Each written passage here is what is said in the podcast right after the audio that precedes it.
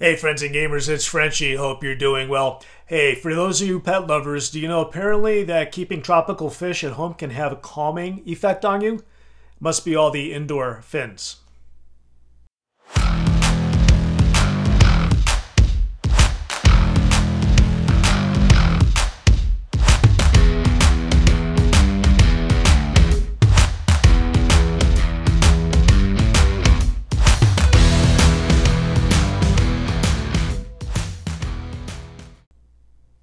All right, friends and gamers, hey, welcome to episode 22 of the Frenchy Plays Games podcast. Podcast form that, if you're listening to it, will be on uh, Apple and Spotify and other podcast platforms. But if you're watching this on YouTube, you'll be seeing me in quote unquote real life. And uh, thank you for coming and hope you are well. Frenchy's got a lot of stuff to cover in a very short period of time and I kind of want to go over some big news uh, that is uh, breaking as we go and talk about some things and content creation and some games I've played and kind of what's in store over the next couple of months. So, uh, just to really cut to the chase, uh, Frenchy is actually going to be moving back across country. I got a promotion at work and I'm going to be going cross country. I'm going to be going to the Atlanta area. So that's exciting for me. And however, it's my fourth cross country move. I've gone from both coasts before back and forth, and then went from the East Coast to Colorado, where I am today. And in a little over a month, I'll be permanently settled, or a little less than a month, maybe permanently settled in the great state of Georgia, just outside of Atlanta. So very excited. Uh, I just put out a little Facebook message to um, Dice Tower Group and anybody who uh, can uh, see that. Uh, if you are in Atlanta, and you're in a game group, want somebody to game, I'm looking for people to game. I already got a couple of friends I'm connecting to as well, including Ron Frazier. Ron Frazier does uh, Ron Talks Tabletop. So he has a podcast, he does some video segments. I think he does some video segments for Board Game Breakfast for the Dice Tower. And then there's another uh, podcast that is based out of Tampa, and that's Beans and Dice Podcasts, and that is uh, those two guys and Ron typically tends to go on there quite a bit as a call-in host, a calling guest, or sometimes he is a, a, featured guest on there as well. So look forward to seeing him uh, a little more frequently. Great guy. He's got a lot of great taste in games. I know how he games with his uh, uh, how busy his family is, but that's awesome that I get to be around some cool people. Gonna miss my friends here in Colorado, but life goes on. And the great thing about the board game community, you know, when you move and I know I'm just dropping this on you real real quick and right off the gate, but that's how I'm on a roll today.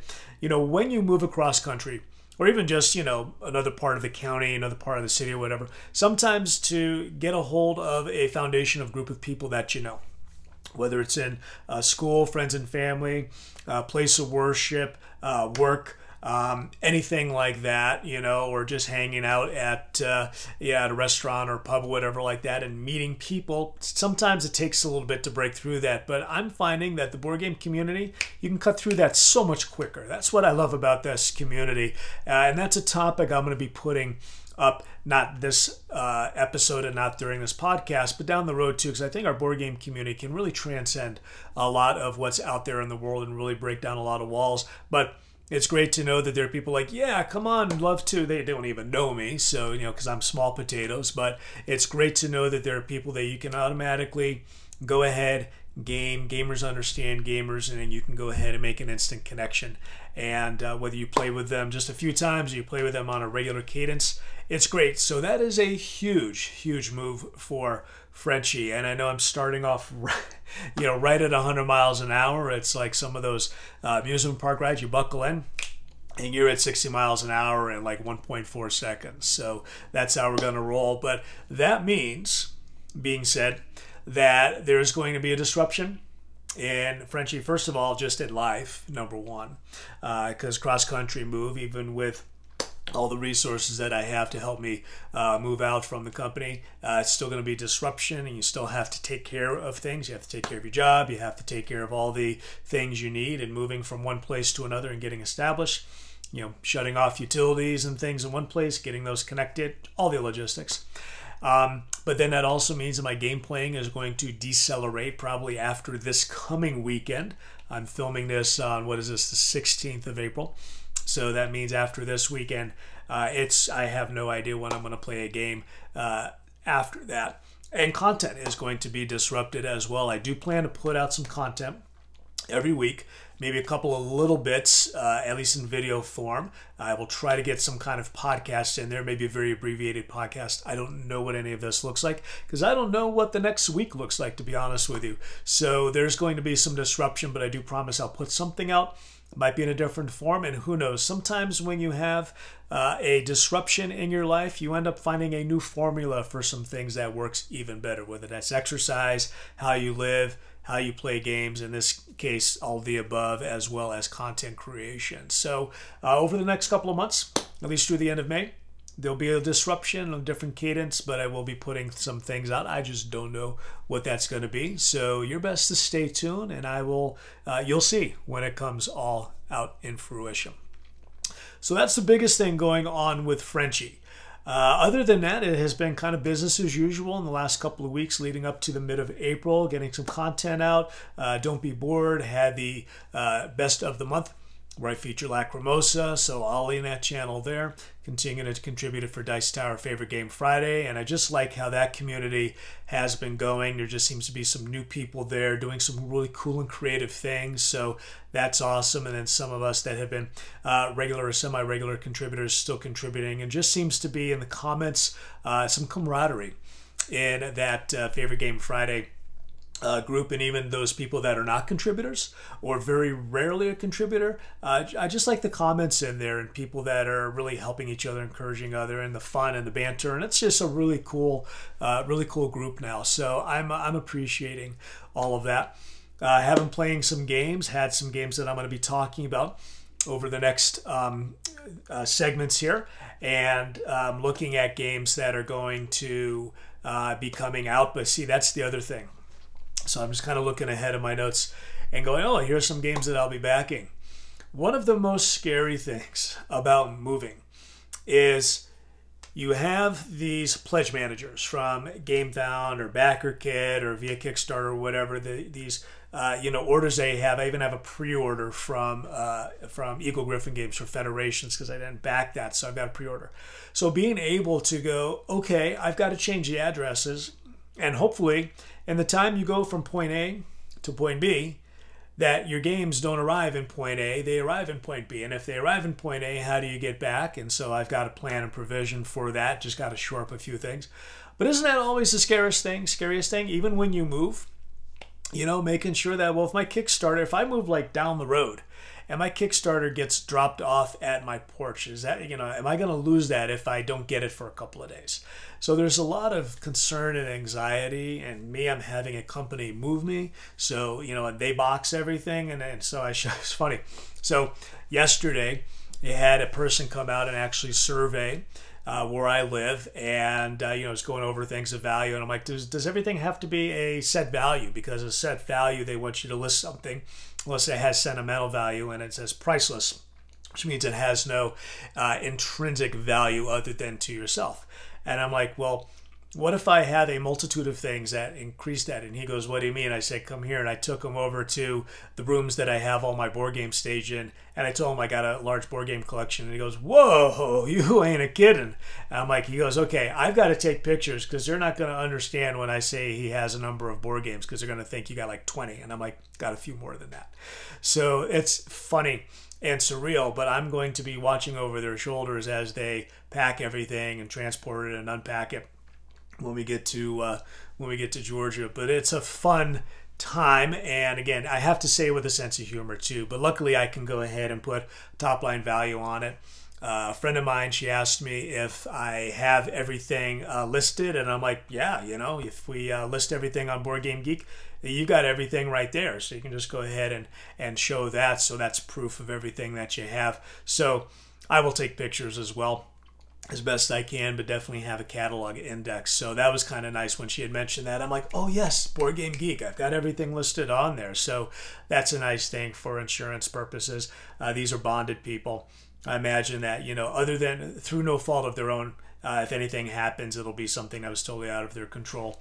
But, uh, it's exciting, it's scary at the same time, but it's an interesting thing when somebody else has control of your board games, whether that is uh, delivery because they are they might be arriving at certain times versus when you're actually going to get them and where you're going to be and then when somebody else is actually transporting the games but all hope for the best and we'll just take it from there so those are some quick updates for Frenchy and I'm going to take a quick pause to get a sip of water and then I'll come back and I'm going to talk about some games that are upcoming, some games I'm anticipating coming in in Kickstarter, and we will go ahead and continue in the next segment. All right, so Frenchy is going to go over some games that have been uh, hitting, some games that uh, I don't have. Uh, I, some of them I don't have for various reasons. Uh, and I'll explain some of those games that I've got. I kind of have gone over, but what I'm going to do is I'm going to do a little departure. I'm going to just kind of go through today, April 16th, Sunday. I'm going to go through the hotness on BGG, and maybe even look at the crowdfunding countdown here, and just go over just some thoughts on some games, some random thoughts, what I think about it, uh, what I've heard about it uh, and different things, and just kind of give you a little bit of Frenchy's thoughts on some games that are trending, or games that people are anticipating, or games that are brand new that we're all trying to figure out what they are. So the first one here, I'm just gonna just go on the hotness here. Um, is Cascadia Landmarks. So it's an expansion to Cascadia. If you have not played Cascadia, it is an amazing game. I definitely am going to put this probably in my top 20 or maybe even 10 games of all time. The reason I do is because it's a game that provides some good uh, gameplay experience with how you build your habitat and how you put the wildlife tokens on your uh, tile laying tableau as you draft them. But it's also a game that can be easily taught to gamers that are new to the hobby, as well as have a satisfactory game experience with even the most experienced gamers. Because I've played it with a number of experienced gamers that say that is a really, really good game. Now they've got an expansion coming out for it. Again, I haven't checked it because obviously, as I just said in the last segment, my life's just a little busy now that I'm going to be moving. But I'm excited for this, and I'm definitely going to look at getting this expansion, and uh, it's kind of like Parks to me. Parks was a solid, solid game. I like it. Probably in my top 100 of all time, without a doubt. Beautiful game. Uh, you know, the beauty of Parks transcends the beauty of Cascadia, but Cascadia is a beautiful game in its own right. And but Cascadia to me is a great game for a lot of different reasons, including the ones I just mentioned. So Landmarks is an expansion coming out for that. I cannot wait. It's so cool, which tells you how much of a hit Cascadia is. So the next game on the hotness, number two, is Hegemony, um, and lead your class to victory. Now I have been hearing, so this is where you simulate a contemporary nation. It's a, it's a, symmetric, asymmetric, uh, political, economic uh, game. Uh, it's a Euro game. I did not back it because I had some misgivings with that. Now, I might have been a little gun shy because I think one of the worst games ever made from a gameplay experience was SHASN. And that was supposed to be this game of political discourse and everything. It was a very well produced game. I mean, production behind it, one of the nicest productions I've ever seen. The gameplay was just horrible and really, you know, people didn't want to get into the whole political theme, then it was just an area majority uh, free for all. You know, grab the area majority and just play to that. So you just met at a game and not even worry about uh, what it was supposed to do. So there was a big dichotomy of that. And I was a little gun shy with this. And there was also, I remember a few other things too that just come to my mind. I'm like, I don't know if this game is really going to resonate. This game, Hotness, number two, people are playing it, it's coming out. So I'm a little bit like, well, maybe I missed the boat on this game too. And I've been hearing a lot of people say it's a really good game. So it's a game that I'm going to give some uh, thought to, to whether I want to go ahead and back it, um, or not back it, but to go ahead and get a copy and see how it is. I'll probably play it first as well. Uh, and again, it's been a little while. I think it's been a couple of years since it's back, so I want to kind of just go back and look to see a little bit of the rules and the gameplay and everything but definitely worth another peek. Definitely, I think uh, you know one of the gambles in Kickstarter is being able to go ahead and say, do you want to get this game or not? And I'm going to mention a game here in just a second that I'm probably going to pass on from what I've heard, but it's a popular game. But uh, Hegemony is definitely a game that I want to look at that I didn't back. That I definitely think that uh, could be a game that I will like, but I want to check it out a little bit more just based on how it's how I'm hearing it it's trending. That doesn't mean that if it's trending number number two in the hotness of Board Game Geek, not a rating, but in the hotness uh, on the front page, might be worth another look. Again, it could be hype. Maybe it's not going to be for me, but it's worth another peek. But the next game that I'm going to talk about is a game that I don't think I'm going to back. And that is uh, from, I think it's IV Games, and that's Fractured Sky. And this is about kingdoms uh, to uh, that are actually recovering shards of falling stars. Uh, IV Studios has done some really good games. Moonrakers, uh, Myth and Mischief. I liked. I thought that was a really good game. And I've been hearing a lot of um, positive and negative on Fractured Sky. There was a lot of hype going into this game. It's it was recently re, uh, uh, launched on Kickstarter, and I hear a lot of people talking about this game. It's good and everything, but I'm also starting to hear an undercurrent of the game is too swingy, the game's too random, and so. For me, trying to make sure that I go ahead and look at the games that I want to play, uh, I don't mind some random elements, but I'm hearing that the game doesn't scale well two players, you know, uh, doesn't play very well, doesn't interact very well. It's really got to work with three or four, and then even then it can be swinging. So it's a game that I'm not sure I'm going to back. I'm going to look at it a little bit more closer, but I've been hearing that, and it's enough of an undercurrent to say people that are telling me this are, and I'm hearing it from, are fairly credible. And to me, that creates a little bit of a um, challenge in the board game community because the challenge for me in the board game community is you have a lot of well-intentioned content creators uh, they get paid or they want to get their channel out there and so they do uh, promotions they do um, you know um, previews of games and because that's where a company is going to say well here's where some of these content creators say and they're going to say things and to me it takes away the objectivity i actually did that with one game that actually didn't back and i try to be very neutral with it and say what the positive was, but didn't say anything. And the person said that that was fair, you know. And what I said, I did like some aspects of the game. And then after that, and it didn't fund, and not because it didn't fund, but I told myself I'm not going to do that. I want to be able to say what I want to say on this channel to viewers. Uh, take it or leave it. You know, I'm not worried if I make money on this channel or not. What I want to do is just say, hey, this is great, this is not great.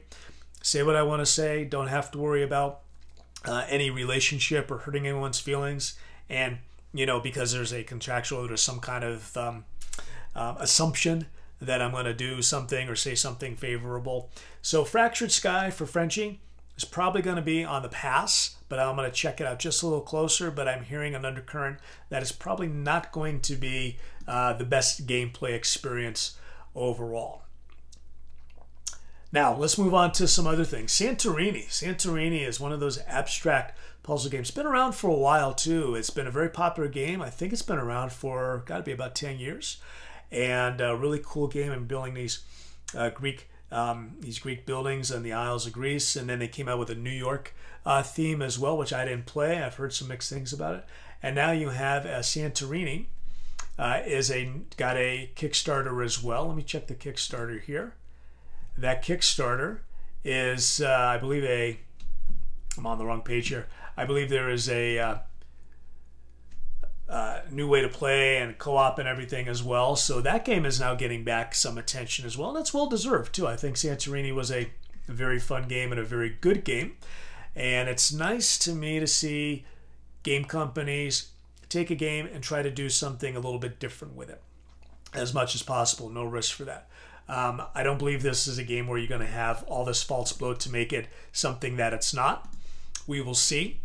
Uh, but I don't I don't believe that that's going to be the case with Santorini. But there are games that do that that bring out some additional bloat that really don't add anything to the game. In fact, take away from the game. But uh, the, for Santorini here, I think this will be pretty cool and we'll bring this game back up to the forefront because over time, a game that doesn't uh, that's not an evergreen game like a Ticket to Ride, or I'm even looking at Heat here too. I think Heat's going to be an evergreen game for a while. That's my assumption. Those games will always be forefront. Dominion's another game that's forefront. Santorini, a lot of people that play it, but it's kind of fallen out of not favor, but just it's not the hotness. And so this is actually going to bring this back to the forefront for a period of time. So I'm uh, pretty stoked that that's out there, and so more people will get to know uh, this neat little abstract uh, building game. So another game that's on the list is Darwin's Journey. Darwin's Journey, uh, I remember back in that, and I think that was I remember it was right just before COVID or whatever, and I had just been back in games for about a year, starting to get more bolder. So I backed this game, and I know some friends that have got it already played it, and I cannot wait for this. Uh, this to me, and what was the other game that came through too? Did I do I have it back here? There's another game too that I got right around the same time. Um, it'll lose me right now. So, but Darwin's Journey about uh, Darwin's treks through the Galapagos Island. It's a worker placement game, and just everything about it is really nice. I like the artwork that's on it. It's uh, a really cool theme, and it'll be interesting to see how they uh, articulate all that into the mechanics of the game. So I'm looking forward. I'm sure it's coming. Hopefully, it's not coming west while I'm going east, but we'll see about that but uh, I would imagine it shows up anytime. So that's uh, that's Darwin's Journey, a very hot game, a very anticipated game, probably for a lot of people one of the most anticipated games for 2023. Uh, so looking again on the hotness. So Age of Innovation, another, I believe that is Vital Lacerda, if I remember right, or was that Inventions? I think it was Inventions. Age of Innovation. Um, I'm not too familiar with it. Okay, I'm getting that mixed up with I'm getting that mixed up with uh, Inventions from Vital Lacerda. No, this is a game that is set in the world of Terra Mystica. Okay, I'm going to have to check that out. I'm not sure exactly uh, what that is. I thought I, yeah, I was mixing up two games. Okay. Jerusalem, Anno Domini. That's a game that has come out that people I think it was backed, manage resources and gain uh, influence to sit near Jesus at the Last Supper. Is a worker placement game. It is a you can play one to four players. And who is the publisher? Devir. Devir's coming out with some great games lately, so I missed this. I would like to check this out, uh, just from the theme as well as uh, how that works in the theme with the worker placement. And then Devir just has been putting out to me some solid games overall. Not that they're games that everyone has liked, the games like Red Cathedral have been quite the hit from Devir, so they're putting out a really solid catalog of games. A few more here. So those of you who haven't heard, Beyond the Sun, which is a uh, just an underrated game that came out during COVID from Rio Grande Games, uh, which is um, uh, you know exploring in space, and then it had a really unique tech tree ability. They have the first expansion for it called Leaders of the New Dawn. And so that is coming up with asymmetric factions in the solo mode and new strategies. Uh, anything that brings out to Beyond the Sun is going to be great.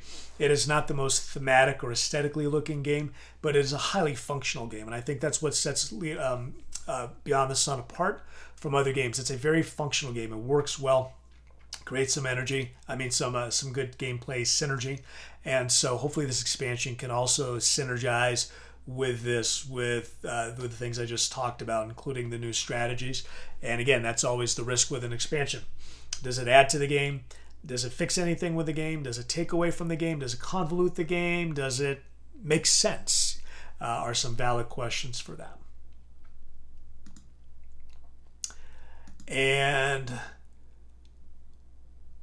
couple of other things here. So, Star Wars deck building game, I almost picked up, and I'm just going to say this because today, 27 and 30 on the hotness is Star Wars deck building game by Fantasy Flight Games and Marvel Champions, the card game by Fantasy Flight Games.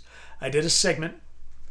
Uh, I posted that last week, I believe, on my concern for Fantasy Flight Games. Fantasy Flight Games has, to me, lost what uh, everything that it has been. I mean, it still puts out great quality games. But um, and I think even that has subsided just slightly because they're still great quality games as far as components and production and everything.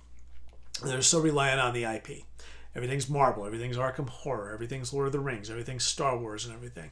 And there's not too much of the original IP that they're really doing. Maybe Descent is the only one that's going on.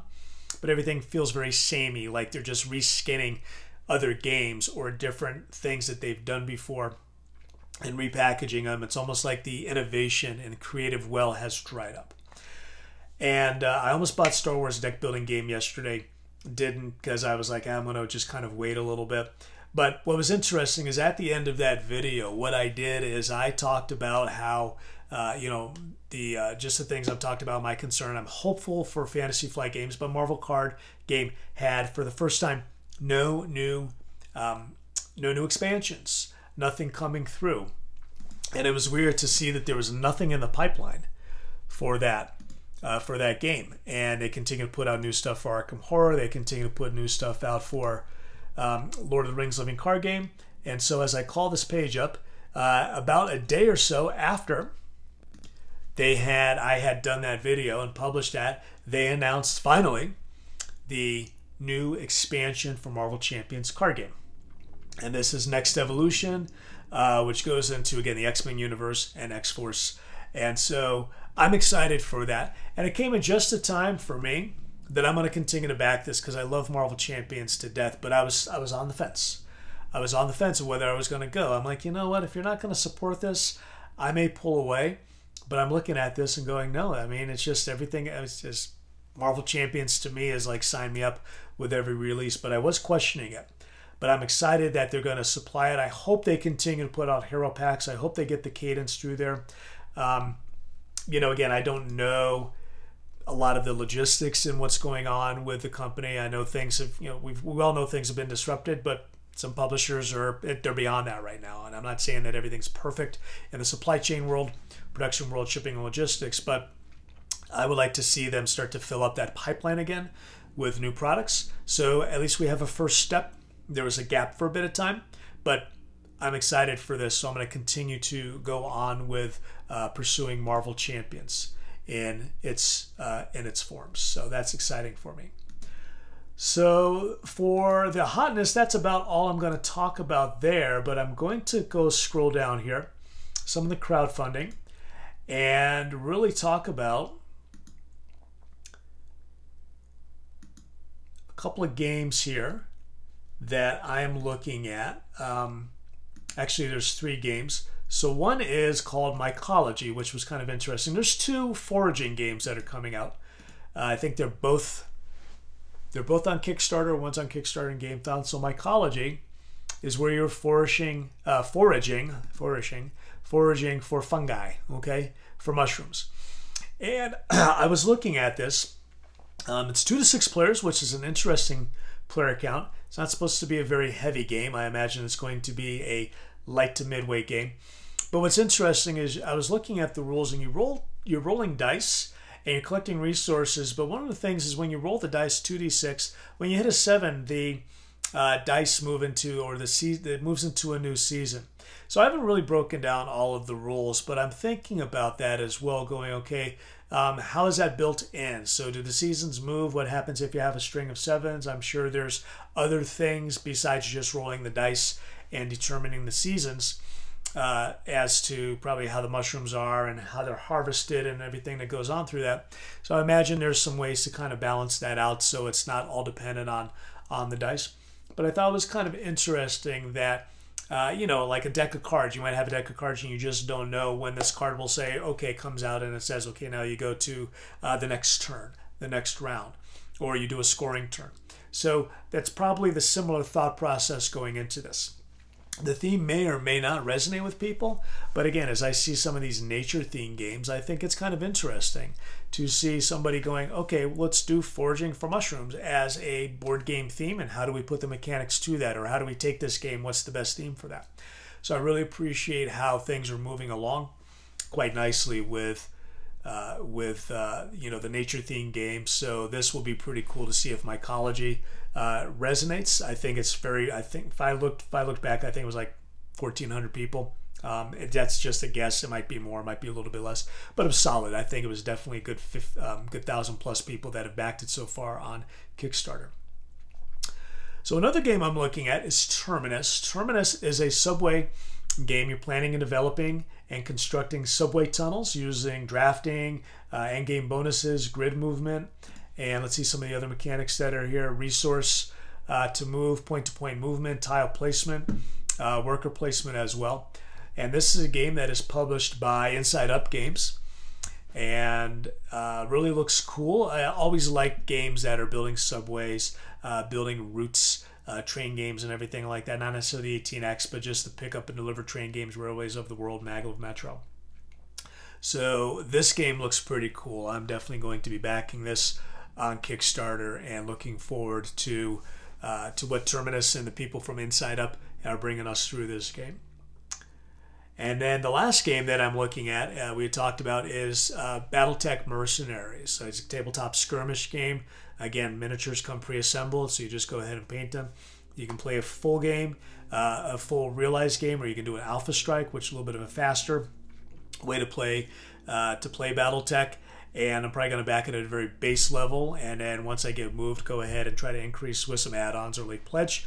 Uh, it looks like I can do that, and so that'll be a, a game that I can't wait uh, to go ahead and obviously have to move everything, set up my painting station, actually get to painting. I've had it set up and I've done a teeny bit with some practice, but it's time to really get going with that. So no better time to do that than with a game like this. But that's a pretty uh, pretty big Kickstarter, very successful. And, you know, Catalyst Game Labs and Battletech just seem to really put out uh, these, and there just seems to be such a great fan base for that. And it always backs, backs at a very highly successful rate. Already one of the best Kickstarters for 2023. So, those are games that I am looking forward to and expecting to back, and just some talk about some games that are hot and just Frenchy's thoughts on some of the hotness and some of the trends in the board games currently. All right, Frenchy's going to talk about a topic that um, actually has kind of been a little bit of the of the uh, I don't know talk of, of topics over the last couple of months. It's kind of capped off by the Dice Tower crew did a top five live at Dice Tower West about um, you know, things that they were tired of in the board game community. And I figured it'd probably be pretty good just talk about a few things that I, I wouldn't say tired of, but I'm concerned about overall in the game community. Because I definitely think that, uh, you know, there's always things to be concerned about. And I think as a public service announcement, so to speak, or uh, just expressing and just being real who I am. I try to be very positive. I try to be very objective, but sometimes you do have to say these are things that concern me. And I never try to point to any one particular person um, or group of people unless there's something egregious. Uh, you know, my thoughts on fantasy flight games are for the company. The company obviously has gone leadership changes and things for a variety of reasons. And I'm not going to say that I understand everything going there. And is it all because Christian Petersen left? Possibly, possibly not. Is it Asmodee? I mean, you, you could come off, there's other things in the equation to me of what's going on with fantasy flight games that I am not privy to and will probably never know. So it's very tough for me to make a full based opinion based on that other than say, here's my observations, here's my concerns. So these things are going to be very similar to that. Some things that concern me, or things that I just, and I'm not saying concern me like, oh, these could be a problem, but I'm like, eh, you know, I just, I'm seeing a trend here and probably want to go ahead and just bring some awareness to that. So, a couple of things that I want to point out. Uh, one, one concern I have in the board game space is the amount of campaign games that have been permeating the genre. Like every, not every game, but more and more and more games with increasing volume, with increasing frequency, have a campaign mode. And I get, you know, Gloomhaven, full campaign mode. Frosthaven came out even more. And I do appreciate some campaign games. One of my favorite games is uh, Fantasy Flight, uh, Lord of the Rings, Journeys of Middle Earth, you know? And playing that game as a campaign where you're going through an adventure, 12, 13 chapters, it's app assisted. And I know some people don't like apps, but I enjoy it. And so there, that's me. So you don't have to play if you don't like apps. Uh, and so, you know, I have no problem with games that do that. But when games seem to go ahead and, and just be here's a game that you play as a campaign mode, or here's an aspect of the game that is a campaign mode. And I'm getting to where I'm even have some games on Kickstarter. I'm like, it's a campaign game. I really don't want to do it. I I, I want to have games that are one off. Now, if that game can be played a la carte, as is, where I can go ahead and play it out of the box, have a game experience, and not be beholden to the fact that it's a campaign. I can just play it as is. And if I come back to it in, in, in a day or two weeks or three months or in two years, not going to be a big deal. The campaign would be a nice to have. Now, if it's a campaign only game, I'm going to kind of start to shy away from that. Now, there are some options to that too. I mean, like Arkham Horror and the campaign uh, expansions and everything. That makes sense to me. and there's a group that in my current game group uh, that play that every couple of weeks, and they they enjoy that. And there's nothing wrong with that, and I do like Arkham Horror, uh, and I have played a little bit of some of the campaigns, so that's fine. I'm not worried about it. But when I see more and more games, miniature games, dungeon delve games, dungeon crawl games, um, just games overall that have these campaign modes, and okay, obviously knowing business, knowing supply and demand. Well, when campaign games are selling and people are gravitating to them, then let's go ahead and put that out because that's where people are spending their money, right? The other thing is is that trend, you know, of just kind of capitalizing on the trend for business purposes. But I wonder also if some of these publishers and designers, probably publishers a little bit more, uh, are thinking, well, if we make this campaign, then we're going to have somebody play this game more versus playing it, putting on a shelf and buying another game. We'll get a little bit more. Maybe we can add some more stuff to it. And so you're kind of setting up where, well, I want you to play my game. I want you to play this game. You know, you're going to play 100 scenarios and it's going to take you about 45 minutes. That's a lot of time. You know, and outside of RPGers, um, I would say there's a smaller subset of campaign game players in the board game space than uh, than people realize, and it's okay to have those but when those games are primarily campaign based, that kind of takes a little bit away from me. So that's a concern I have. I'm seeing that go, and I'm hoping that that trend continues because there are some games that, quite honestly, I like to back. Oh, your campaign game? I'm out, you know, and I'll just go ahead and spend my money elsewhere or not. So that's one thing that's been concerning me a little bit of late.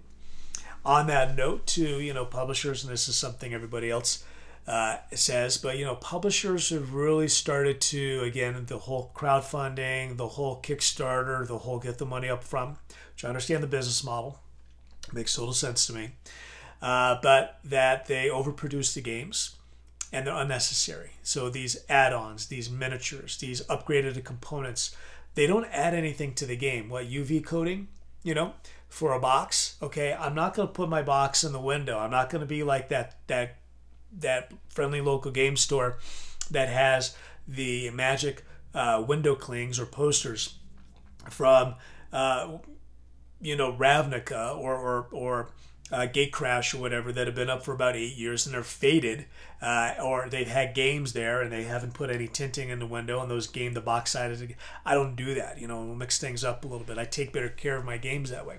I don't need a UV coat. Is that that doesn't even incentivize me to go ahead and and back the Kickstarter because that's the next stretch goal. That doesn't make sense.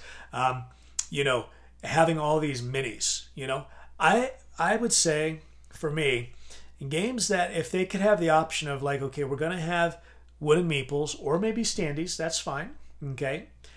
And then we can have an add-on. You can do minis. Okay. I mean, I did the Great Wall. I backed it with minis. Now, in hindsight, I would rather back it if I had to do it over again. Back it with the minis because I backed it with the wooden meeples, but then you got stickers, which is another concern for me. And I understand.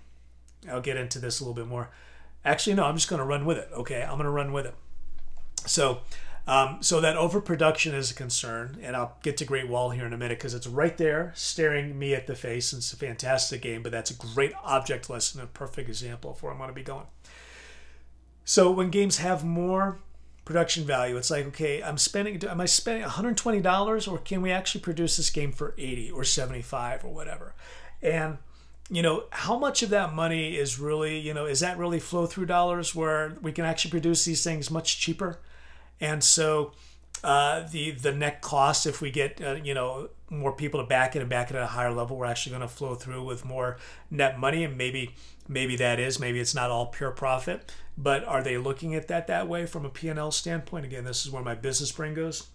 But as a consumer i'm like do i really even need to pay, pay that? You know it's nice to have different tiers and i know that there's a lot of cost that goes into managing uh, a crowdfunding and a lot of considerations and i know that the needle moves in the production and costs quite a bit and hopefully that's stabilizing a little bit. But a lot of those unnecessary things and i'm like eh, you know what? It's either 50 bucks and i get eh or 120 bucks and I get more than what I need? Don't you have a middle ground? So those those things concern me as well to that. But I'm going to hop on something that wasn't on my notes here. Stickers, okay? So when I backed the Great Wall, I backed it with the minis because I'm like, I'm not gonna get, I'm not gonna get the minis. I'm gonna back it with the meeples. Excuse me, the meeples, and I'm gonna go ahead and do that and just save a little bit of money. And I got it, and it's a great game. I've played it a few times, love the game. But those meeples came with stickers. 250 stickers. Okay, 250, you know, I mean, just, oh my goodness. And it took me a whole evening and I'm just doing stickers. You know, stickers never go on fully great because you're always going to get them a little off or whatever like that. And to me, I'm like, I would have rather paid either for the minis in hindsight for Great Wall, I would have paid for the minis. And I know they had another uh, another crowd funding that they had the minis and I just didn't go because I'm like I've already done it. I mean I just spent I don't know how many hours doing stickers. I'm not going to throw that time away anymore. Okay, I'm done. I'm not going to you know do that at a time. The time is already invested. So, but I would have rather spent an additional twenty bucks even if you had silk screen those those minis okay? Instead of doing the stickers. Okay, we'll print the stickers for a cheap cost and we're going to allow you, the gamer, you, the end user, to do all of our work for us, is how I see that, okay? And I see a lot of this shifting in companies in all industries across the world where they're putting that onus on the end user. Bag your own groceries now, okay? And I know that model's been around for 30 years at least. Different things like that. No, no, you know, you're taking away from game playing time for me. Okay. I'll have no problem punching things out, organizing them, that's fine. But when it comes to actually finishing, assembling your game, you know, minis that are need to be constructed, such as uh, you know, Warhammer, Star Wars Legion, that's fine, I get that. But you've been hearing me talk about Battletech, so that tells you where my my thoughts going a little bit too. But when I feel like I have to do your job for you as a publisher because you don't want to spend the money, so let's go ahead and give stickers to it, silkscreen Save me the time. I'll spend that extra $15, $20, whatever that cost is, as long as it's reasonable. I'll do that. I have no problem with that. So, those are things that concern me about the board game industry because if we're starting to see a shift of we're going to put stuff on the end user, then that means that our hobby time that we have is going to be taken up by some of the mundane tasks that really publishers should have just been able to give uh, give us the option whether we want to do that. And then that takes me to the very last thing. And that concerns me in the board game hobby of, of things, but one thing I want to do. So it's that lack of customer experience or that lack of customer service. And so I use customer experience a little bit because that's really in, in friends that I know that are um, you know leadership and uh, and speakers on customer experience, authors and everything, that thinking about the end user experience is always going to be key.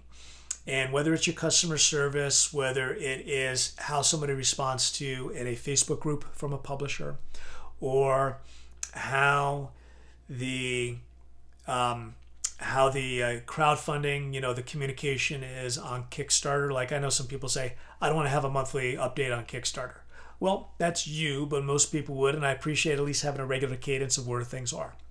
Um, having a defensive standpoint, when somebody has any criticism, you get all defensive about that, then it doesn't bode well for a person who has raised that question might be an innocent question, might be an, a legitimate criticism. That defensiveness, and then everyone else sees it because things are so public now online. That pulls away from the customer experience. And really, do I even want to do any more business with this customer or with this publisher, uh, a game designer? And then also, too, you know, I'm seeing that. So, okay, you know, am I even trusting that I'm going to get the goods at some point because I'm starting to see a little bit of this? Being able to respond to an issue versus a damaged box or missing component from the local game stores that you get and this is the common trope and the common stereotype but it's so true you know where you have a game store that maybe you're talking about magic okay? And it does a lot of magic and everything. It has a good amount of board games. And the only person really at the counter is talking to people about cards and combos and commander and everything and they're not really acknowledging maybe the board gamers that are there. Or people that have a less than pleasant disposition. You're in customer service. And i've seen this shift since covid because I think people right now, it's the way the world is, they are not really as friendly as they should be. And it's like, okay, so what part of that is really affecting the game community? Because the game community, yeah, we're people at the end of the day. You know, we can have different, um, you know, uh, different types of buckets of, of different individuals and everything. But I think the board game community overall very positive, very engaged. Yeah, there's always going to be those that are detractors, whether they're individuals or groups. But I'm seeing this more in companies. How much more before that starts to seep into the board game community at large? And I really hope that doesn't happen. But I, I see human nature and I watch uh, human beings over years and I see that certain things start to happen. And I'm really concerned that some of this prevalent mindset is going to start creeping into the board game community. And there's other examples too. They can go on the news and uh, see board game news and see some things that are really happening. So that concerns me, and that tells me there's a bigger issue uh, underneath the surface rather than just the customer experience, but how they're thinking and really how they treat the board gamers. And we need to rise above that, but we also need to vote with our dollars. And if we don't vote with our dollars the right way, then uh, you know we are not going to reward those companies that hey maybe their games aren't great but you know what they take care of me and so because of that i'll go ahead and do it i usually see a correlation with games that really have great customer uh, service and really take care of, of people that they may not be a big game company but they tend to be more profitable they tend to be more engaged with the board game community they tend to last longer than those that aren't and I see that with with uh, game stores as well. The best game stores that I've ever seen have had phenomenal customer service. They have a good community behind them. Uh, maybe they're not as profitable as some others, but they have long term profitability and long term sustainability because they have a, a successful model based on customer experience. And so those are some of the things that concern me the board game hobby today that I see, and hopefully those tides can correct and I'm definitely going to make sure my lesson learned from all this is not to buy anything with stickers ever again. Whew. And that, that scarred Frenchy for the rest of his life. But uh, anyway, that's just a rant and a rumble about things that concern me in the board game community. Just a few small things. Other than that, I think we've got a great community. I love, uh, you know, a lot of the banter. I love a lot of the content creators now. I love the fun, the cons now. Everyone's so excited to be out in cons the last couple of years. So there's been some great forward momentum. There's just some things I think we should all just keep an eye on. And hopefully, we can help kind of shine some light and reward the companies that actually do a very good job, whether they're publishers, whether they're designers, whether they're our friendly local game stores, or anyone else for that matter. So let's continue to play nice with everyone and make a difference in our community. All right, Frenchy's going to talk about a, a handful of games that I've played in the last uh, couple of weeks and I want to get you up to speed on this. And hopefully, I can carry some games forward into uh, uh, the next few weeks as as I move. If you haven't uh, heard that in one of the video segments, uh, check out uh, the one I kind of started the intro segment here for episode 22 of the podcast. But I'm going to be moving across country, so my content may go through some disruption over the next four to six weeks, but I will be putting something out in some form as yet to be determined. But uh, let's go ahead and talk about the games that I've played recently and uh, just some thoughts of them as well. So, first one is Under Falling Skies, and I played and I did Under Falling Skies uh, because they had a uh, Dice Tower favorite game Friday clip on uh, actually got posted last week on your favorite uh, game that gives you a video game experience. And Under Falling Skies is a solo only game by Czech Games Edition that is reminiscent of the Space Invaders game, and I don't think I actually alluded to that uh, in the video that I saw. And I'm like, well, okay, too late now. It's already published, but. Um, it's a game in which you are rolling dice and you're using those dice to go ahead and place them in your base and then allow you to go ahead and do different things such as zapping the uh, the aliens as they descend uh, out of the sky. You're trying to come up a research track. You're trying to move the excavator, allow you to do more things, uh, increase energy. It allows you to have these action points, so to speak. And really, it's that race against time to make sure that the mothership doesn't drop down too low or your base doesn't take too much damage. Really good game and really fun game. And there's different um, scenarios that you can go through as well that really make the game very fun. And so there's a lot of replayability. And I just forgot how good that game is. It's puzzling, and yet it just gives me, growing up in the 80s, that nostalgia of playing the big Space Invaders game that uh, was in the arcade. You pump a quarter in, and it's in these big uh, boxes here, and you would, you know, that's how you would spend a couple hours in an afternoon or an evening at the uh, at the boardwalk at the arcade. Fun, fun stuff. So uh, great solo game, and uh, really just a cool little fun game, and that is Under Falling Skies. The uh, the next game I played is the latest game from Gamelyn Games, latest in the Tiny Epic series, and that is uh, the one that just came uh, got fulfilled from Kickstarter. It's Tiny Epic Vikings. And for those of you who don't know, the Tiny Tiny Epic game series, uh, I think started out with maybe Tiny Epic Galaxies, or maybe that was the second one. I remember the order, the chronological order. But these are games come in a very small box, but they're designed to be epic in how they play. Basically, they're supposed to be bigger than what these games uh, tend to be. Tiny Epic Galaxies, uh, very popular. Tiny Epic Kingdoms, Tiny Epic uh, Defenders, I think was popular. Um, there's been Tiny Epic Mechs, Tiny Epic Pirates, Tiny Epic Dungeons came out last year. That one was a little tough. Uh, Tiny Epic Vikings came out, and it's a game in which you are the Viking ships and you're going through the different fjords, and then you're going to go ahead to uh, these different villages, and so you have cards with runes on them and so, based on those runes or how you're going to go ahead and attack, and then you uh, having the number of runes will allow you to do certain things with your leader cards. And but you're also going to have runes that are going to come from the uh, the islands and the fjords, and those runes that you have will add to the power that your leaders are going to have as well.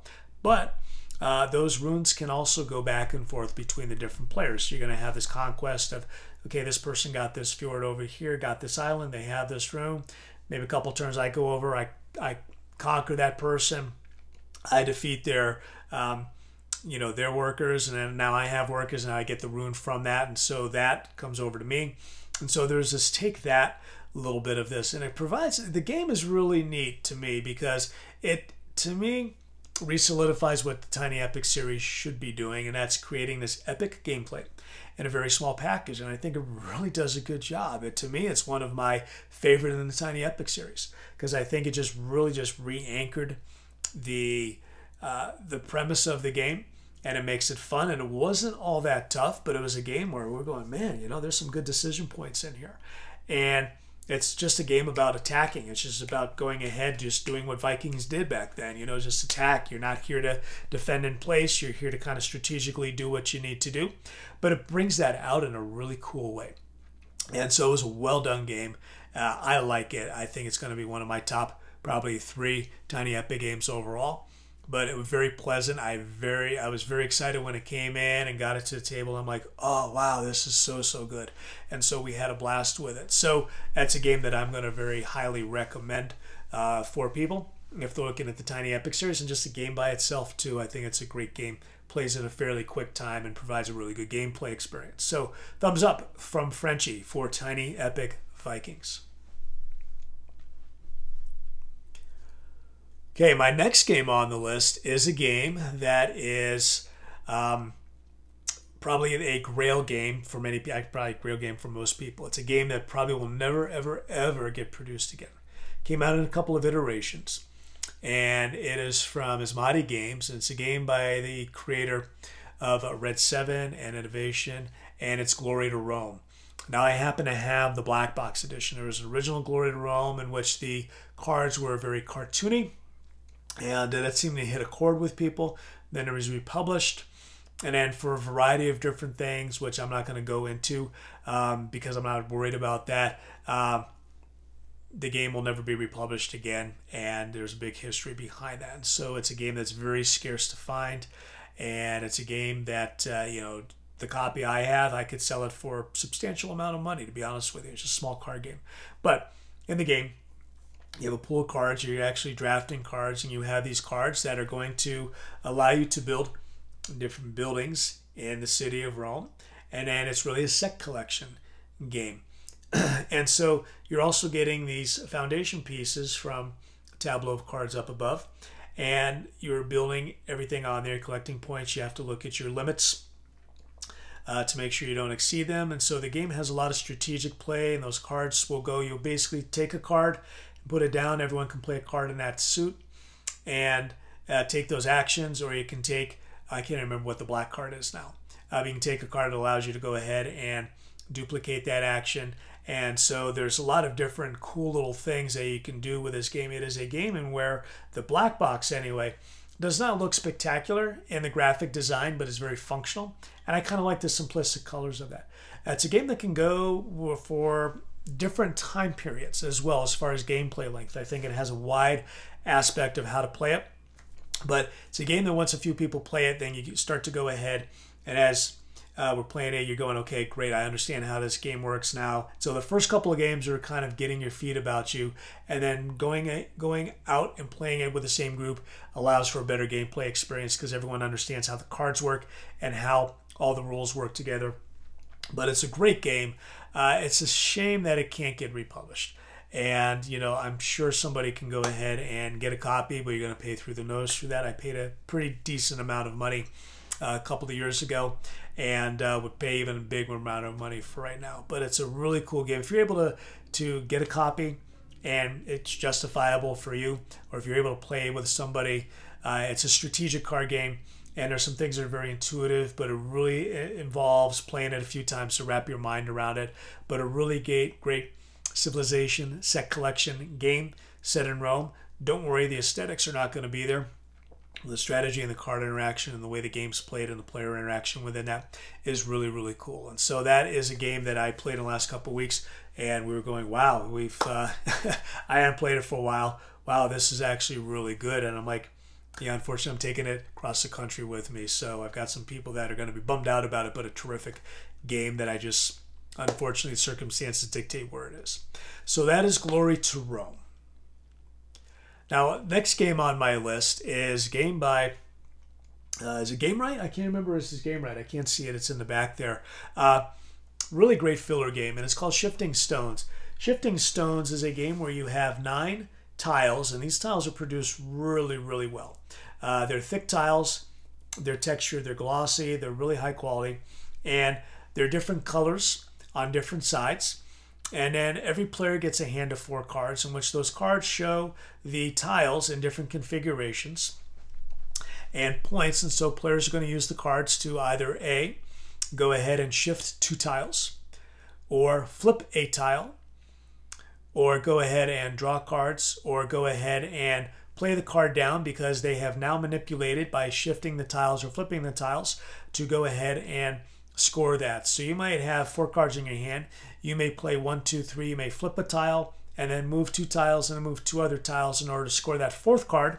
That allows you to score points, and you can score anywhere from one to three and then five point cards. And so the game moves all the time because you can't ever really properly plan ahead. You can kind of see maybe as it's coming to your your um, your turn. If you're playing four players, the player that's going to play before you is going to dictate where the tiles are going to be. And so you really have to look at how they set that. But you might be going, okay, the player before them, as they're wrapping up their turn, I can see where things are, and then at least have a strategy to say, okay, if they don't move that tile, I'm good there, I can do this. But you really can't plan too far ahead because they're shifting and they're shifting with every player. And unless a player absolutely says, I'm just going to draw cards, you know, because maybe they played all their cards, you know, or, or whatever, uh, you're, you're never going to be able to bank on the fact that uh, you have the tiles in a certain way until it's your turn because that's when the tiles are set. So it creates a really neat dynamic, but it's a matter of just being able to use the cards the right way at the right time and scoring points. Uh, great game. Great filler game. I think it plays up to six players, if I remember right, five or six players. So it scales really well, but it's fun. Simple game to teach new gamers. Last time I played it, uh, we had a couple of new gamers and they enjoyed it quite a bit. They also enjoyed one of the other games that I'm going to show here as well, uh, talk about in just a minute. But uh, Shifting Stones, just a really fun game, very available too. So check it out as a good filler game. That's fun, easy to teach, and it's just a good game to pass the time with. All right, so another game that I have here is uh, I, it's either Blazon or Blazon, B L A Z O N. And this is a game uh, that is about the creating of the colors on a shield or an emblem and the heraldry back in those days of medieval times. And so it's a puzzly card drafting game where you're taking cards and you're playing the cards and then putting these tiles, uh, these cards based on your shield, your emblem, and there are different interactions with where these tiles or these cards are going to be placed. And so by doing that, uh, you're going to be scoring points versus um, you know how they're placed and drawing them. Excuse me. and you have some cards that are going to be tincture cards, which are going to be the colors, and you got to place those in just a few certain areas of the board. You have other cards that are pretty much going to have more of the symbols or the heraldry symbols that get placed otherwise. And so you're trying to come up with this way to place the cards and get points, uh, strategically have them interact with each other, and draft them when uh, when they're coming up on um, on the drafting row and everything. Uh, to be honest with you, a couple times we played it. This game just it was a decent game and it's a decent puzzly game. But this game doesn't do anything that's exciting. You know, now the most exciting thing about the cover, and this was published by 25th Century Games, the most exciting thing about the game to me was the cover because the cover, the artwork was done by Ian O'Toole. Great. You open it up and you got this emblem, this shield. We've got nine uh, grids, and there's nothing aesthetically pleasing. Some of the components look pretty good. Uh, you know, the different token components and everything that, you know, Toole had designed. But the actual gameplay, your Herald emblem shield that you have in front of you, doesn't scream anything particularly great. Uh, the cards don't scream anything particularly great. Uh, aesthetically, thematically, in a way, even thematically, there's a disconnect. It's a puzzle game. It doesn't really work. It's just kind of pushed together. I mean, it works, but there's nothing in the game that says, "Oh, that's great" because it was so thematic or it was so riveting. It's like, okay, I do this, I do that, and I'm calling the game Zon because the game just doesn't do a whole lot for me. It's it really, I mean, I enjoy the puzzle aspect of it because I don't mind puzzly style games, but I walked away with it going, I didn't really get anything out of the game and uh, you know, to me, it was it was a great attempt. I mean, not a great attempt; it was a good attempt, uh, but it just doesn't transcend to be a great gameplay experience. And uh, something that I don't know that I'm really ever care to play. Maybe I'll play it again just to try to give it another crack. But I'm not I'm not beating down the door to play it again.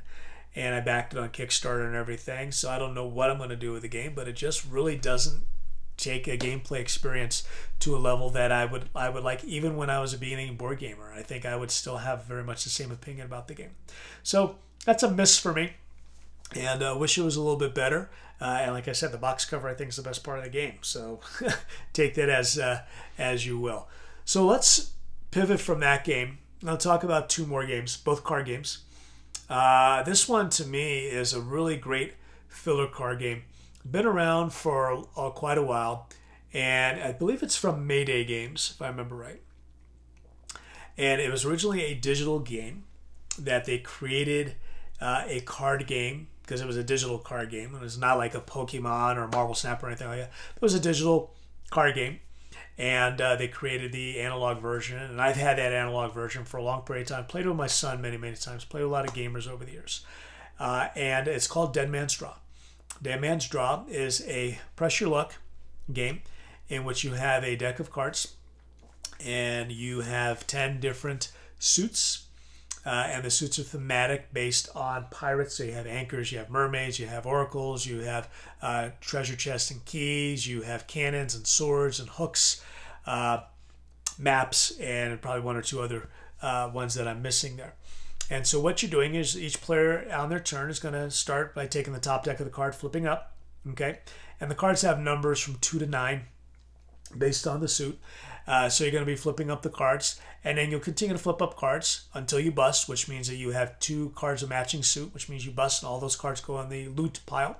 Or you go ahead and you say stop, and if you haven't had two cards that are matching in suits, you're going to go ahead take them and put them in your tableau and you sort your tableau with the highest value of each suit face up because that's how you're going to score points.